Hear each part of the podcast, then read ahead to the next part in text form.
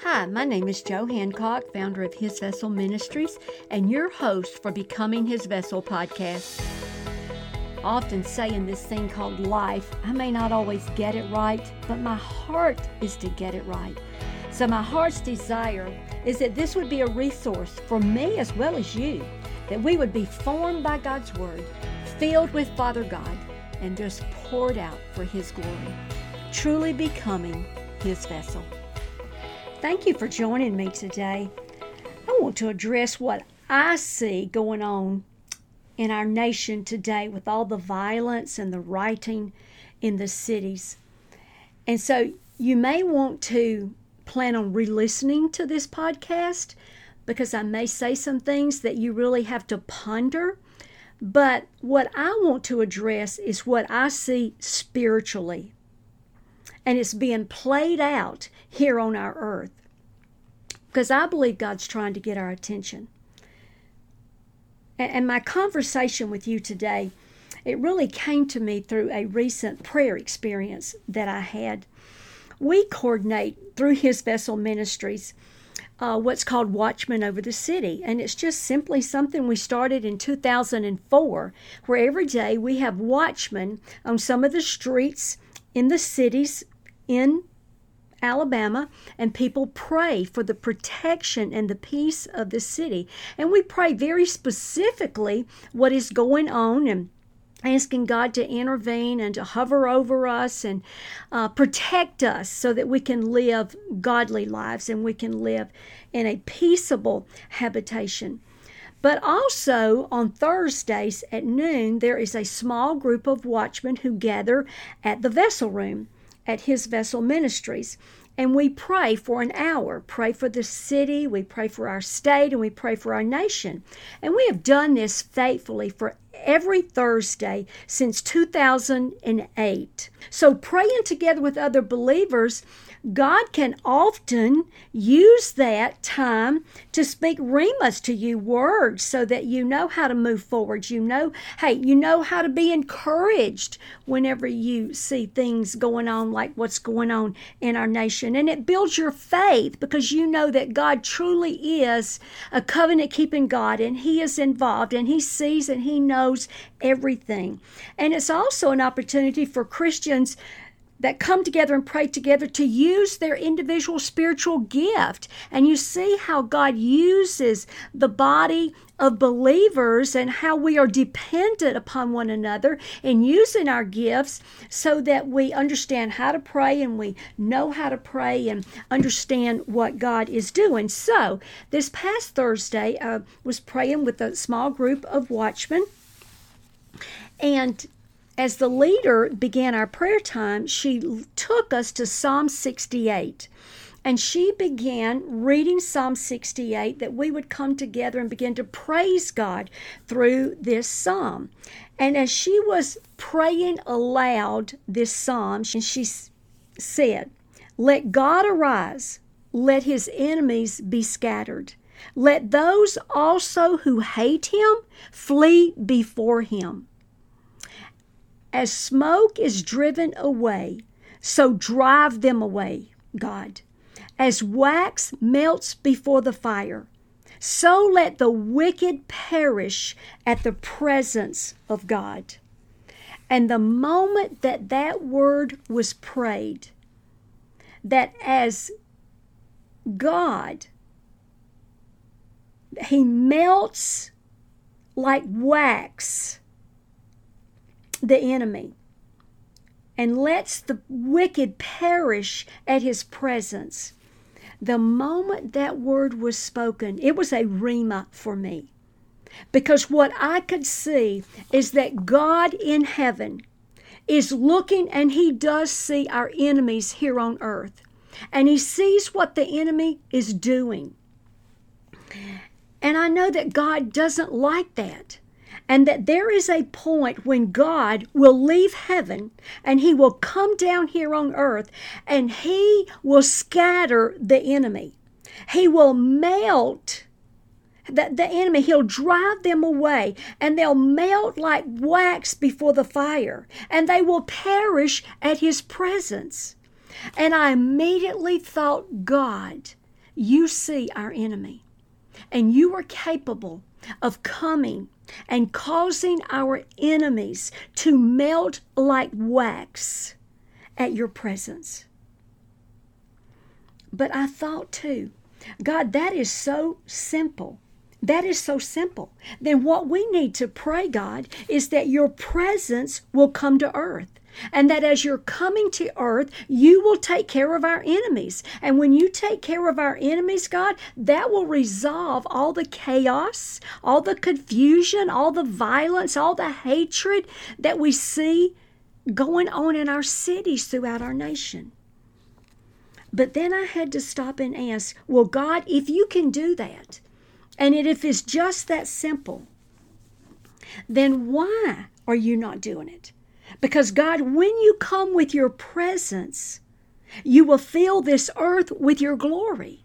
And when you fill the earth with your glory, God, we know, as Scripture tells us, just throughout the Word of God, that your glory reflects your peace. Your glory is where we see and know and experience your love. And in your glory is where righteousness is. Everything is made right. It's the kind of community that we all want to live in.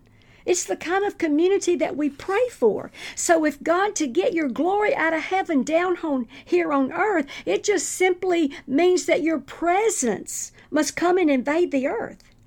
And in fact, I, I, I thought back that twice God said in the Old Testament, He spoke it through Moses in the book of Numbers, Numbers 14 21, and He also spoke it through the prophet Habakkuk in Habakkuk 2 14, where God said, I shall fill this earth with my glory. And, and interesting enough that when God spoke this through Moses and he spoke it through Habakkuk, he was speaking it in times of rebellion, that God's people were in rebellion against him. And he, God was declaring, People, I will fill this earth with my glory. So again, I, I thought, if it is that simple that our enemy can be abolished, just like that, with God coming in His presence, bringing His glory, pushing out the darkness, bringing in the light, melting away our enemies, and we know that God sees this mess that we're in, then why doesn't God get up off his throne and why doesn't he come down? To me, the most apparent thing was there must be some obstacles holding God back. So I began to ask God, God, what would hold you back from coming, from coming and invading the earth and melt like wax this enemy before us? And as I began to ponder the mess the mess that I was seeing, and how the enemy had manifested himself in our nation, how the enemy's manifested himself in our homes and in the churches. It became very clear to me that what I was seeing in the streets of our cities, with all the buildings burning, the blockades in the streets, the violence, what I would call vile behavior, it is nothing but a manifestation of rebellion that is going on. Now, what is rebellion? Rebellion is nothing more than rising up against lawful authority. But I maintain spiritually as well as earthly authorities. And you see, this is exactly what Satan did. When he rebelled against God, and thus started this huge spiritual war of resistance that, hey, we continue on in today here on earth. Satan wanted to be his own boss, he wanted to be God, and he rebelled against God. And so I contend that the number one problem in our nation today is authority because we have rebelled against God's system of authority and it has become an obstacle to God's presence and God's power and God's peace down here on earth. Because you see, what God did was He established authority to maintain order down here on earth. And I tell you, everywhere we look, we see disorder. Because you see, America has rebelled against God. Our nation is in a rebellious state. We have rebelled against God's word. And I will tell you the only way to correct it is to line back up with God's word. And how do you get lined up with God's word? You must use God's word. Because the way that you correct or you right a wrong is through the word. Because it is the word that is right. And God says that in the book of Psalms that all his work is done in righteousness. It's all right. And so, for us to get things back in order, to get the chaos off the streets, to get life settled back down, we will have to use the Word of God. And get the Word of God, our hearts, our lives, our cities, our structures, whatever they may be, line back up with the Word of God because we have rebelled. I would even go a step farther by saying we have accepted rebellion and rebellious behavior as normal. I hear it all the time. Children become teenagers, and so what do we say? We expect them to be rebellious. We say, well, these are just the rebellious years and they'll outgrow it. We just allow it because we think they will outgrow it. And I want to say, woe. Woe. Just as Isaiah the prophet warned the children of Judah, when they didn't line up with God's word and they wanted to line up with the enemy, Egypt, in Isaiah 30, verse 1, it says, Woe to the rebellious children, says the Lord, who take counsel, but not of me, and who devise their plans, but not of my spirit, that they may add sin to sin. What is he saying? Woe to you. That word woe there is a lamenting. It's a expression of deep grief. Why? Because the writer knows what the person is headed for. They know that if they continue on in rebellion, they are headed to disaster.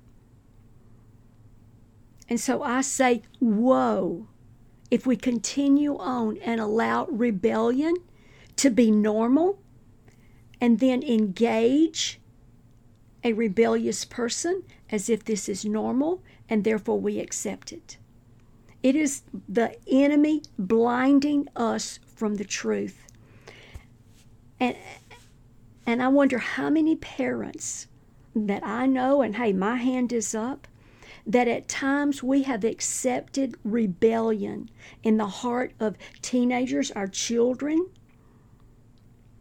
and the result has brought much grief. It has become woe. I, I'm sitting here thinking of a court case that I was in one time when I was practicing law. And forgive me for using court cases as illustrations, but they so drive home so many points. And this was some 25 years ago, so the law was a little different then. But it was a court case in family court, and the family court judge allowed a child that was about 11 years old, it was in a custody case, and the 11 year old child was allowed by this judge to tell his parents when he would visit them and if he felt like visiting them. And I will never forget, I can to this day see my reaction to this. I remember asking for a hearing in the chambers. And I went into those chambers and I looked that judge straight in the eyes, uninhibited, and said, You have just brought great harm onto this child. For the fact that you are allowing this child to rise above the parental authority and become his own authority,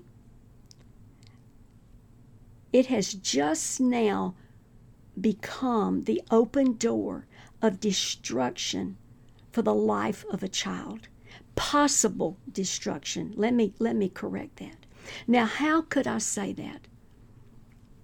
Because the word of God is very clear. God's word is very clear about why he established authorities over our lives, especially in the home, and it's always for the protection of others. It is never to harm them, and it's never to make them feel less than or not as worthy as. But God establishes authorities for boundaries so that you may maintain order. So when you rebel against God's word, what you do is you open the door for the enemy. And the enemy is right there waiting to come in to bring destruction. Because John 10 10 tells us the enemy works continuously. He wants to steal, kill, and destroy what God has created. And in this court case, this son did rebel. And when the mother refused the son's demand, the son rebelled even more and he refused to visit the mother. And you see, if this judge wanted to establish boundaries around the child's life, what the judge should have done was allow the God ordained authorities to set the boundaries, not the child. Because what you do then, you send the message to the child Child, you have some authorities, and they're for your good. They are to protect you, they are to help guide you and give you direction in life. And so, first would have been the parents. And if they couldn't agree how this was done, and obviously they couldn't, or they would not have been in the court that day, then the judge, the governmental authority, as God ordains, would establish this and the judge would enforce it, not the child. But what the judge had done was turned it completely backwards and now had lifted this child up over the parental authorities of his life. And it just allowed the enemy, the enemy now to begin to work to bring division. And what would, what would the enemy do? the enemy would work to destroy what God instituted the protection for the child. Because the enemy likes to separate. He likes to separate you into groups. And by separating you into groups, he separates hearts one against another. And there is the breakdown. And so the riots that we see in the cities, what we're witnessing is separation. And what is behind that separation? It is always the work of the enemy. And when we accept evil for good, and it's playing out, really, as our acceptance of rebellion and acceptance that rebellion is normal. And I repeat, rebellion always divides and breaks down. So I, am starting to go into a little spiritual warfare here because that's really where this is. The battle is spiritual. You always win your physical battles when you first fight them in the spirit realm. And we have to see this. We have to see what's really going on. We have to see who our enemy really is because we are not wrestling against flesh and blood, but principalities and powers and rulers and spiritual darkness in high places. This is what Paul was saying in, in Ephesians 6, beginning in verse 12. We're not really wrestling against this flesh and blood. It is the enemy where we have opened the door for the enemy to come in and to begin to break down and bring destruction. And what opened the door? Rebellion. Rebellion against God opens up the door every time for the enemy to come in and control your life. So when one rebels against God and you open this door up, the enemy then comes in and he uses powers of darkness to carry out these destructive things. And they're always things that are contrary to God's will for your life. Now, if this spiritual warfare, this spiritual acknowledgement of principalities and powers and rulers of darkness in high places is something new to you and you're not really quite sure how to fight those battles when the enemy has come in, let me encourage you. I'm going to be teaching a special teaching in the month of July and August, and it's on a Saturday, July the 18th, and then a Saturday in, in August. And I'm going to be teaching it in person at the Vessel Room at His Vessel Ministries. But also, you can access that teaching virtually. So if you're interested in that, I'll attach a link at the bottom of this um, podcast and you can get information about that and get more information about how to engage in these spiritual battles so that you can stand against the enemy and the enemy from bringing destruction on your life and the destruction of your family. We need to know how to fight these battles spiritually and we need to know how to overcome rebellion. I want to get back to this rebellion because to overcome rebellion, you have to get to the root. You have to know where it started. You have to know when the door was cracked and the enemy came in and brought his plan, his scheme of destruction. And so you go and resolve the root of the problem, where the rebellion came in, and then you restore the relationship. And the resolution, it will always realign the heart with godly authority. I want to say that again to bring resolution in a situation of rebellion. It will always realign the heart with godly authority. God first, the heart realigned with God, accepting that God is sovereign. He is the ruler of everything even you, even me, even my family, your family. He is the ruler, He's sovereign God. And you realign your heart with that. Then you realign your heart with other earthly authorities. And then you walk under that godly authority for your protection, for your good, so that you have order in your life, so that you can live with purpose and you can live with peace. Now, I want to caution you you don't overcome rebellion with compromise, you overcome rebellion with truth. Anything less than truth keeps the door open for the rebellious behavior to continue to operate. And remember, its ultimate goal is to bring destruction.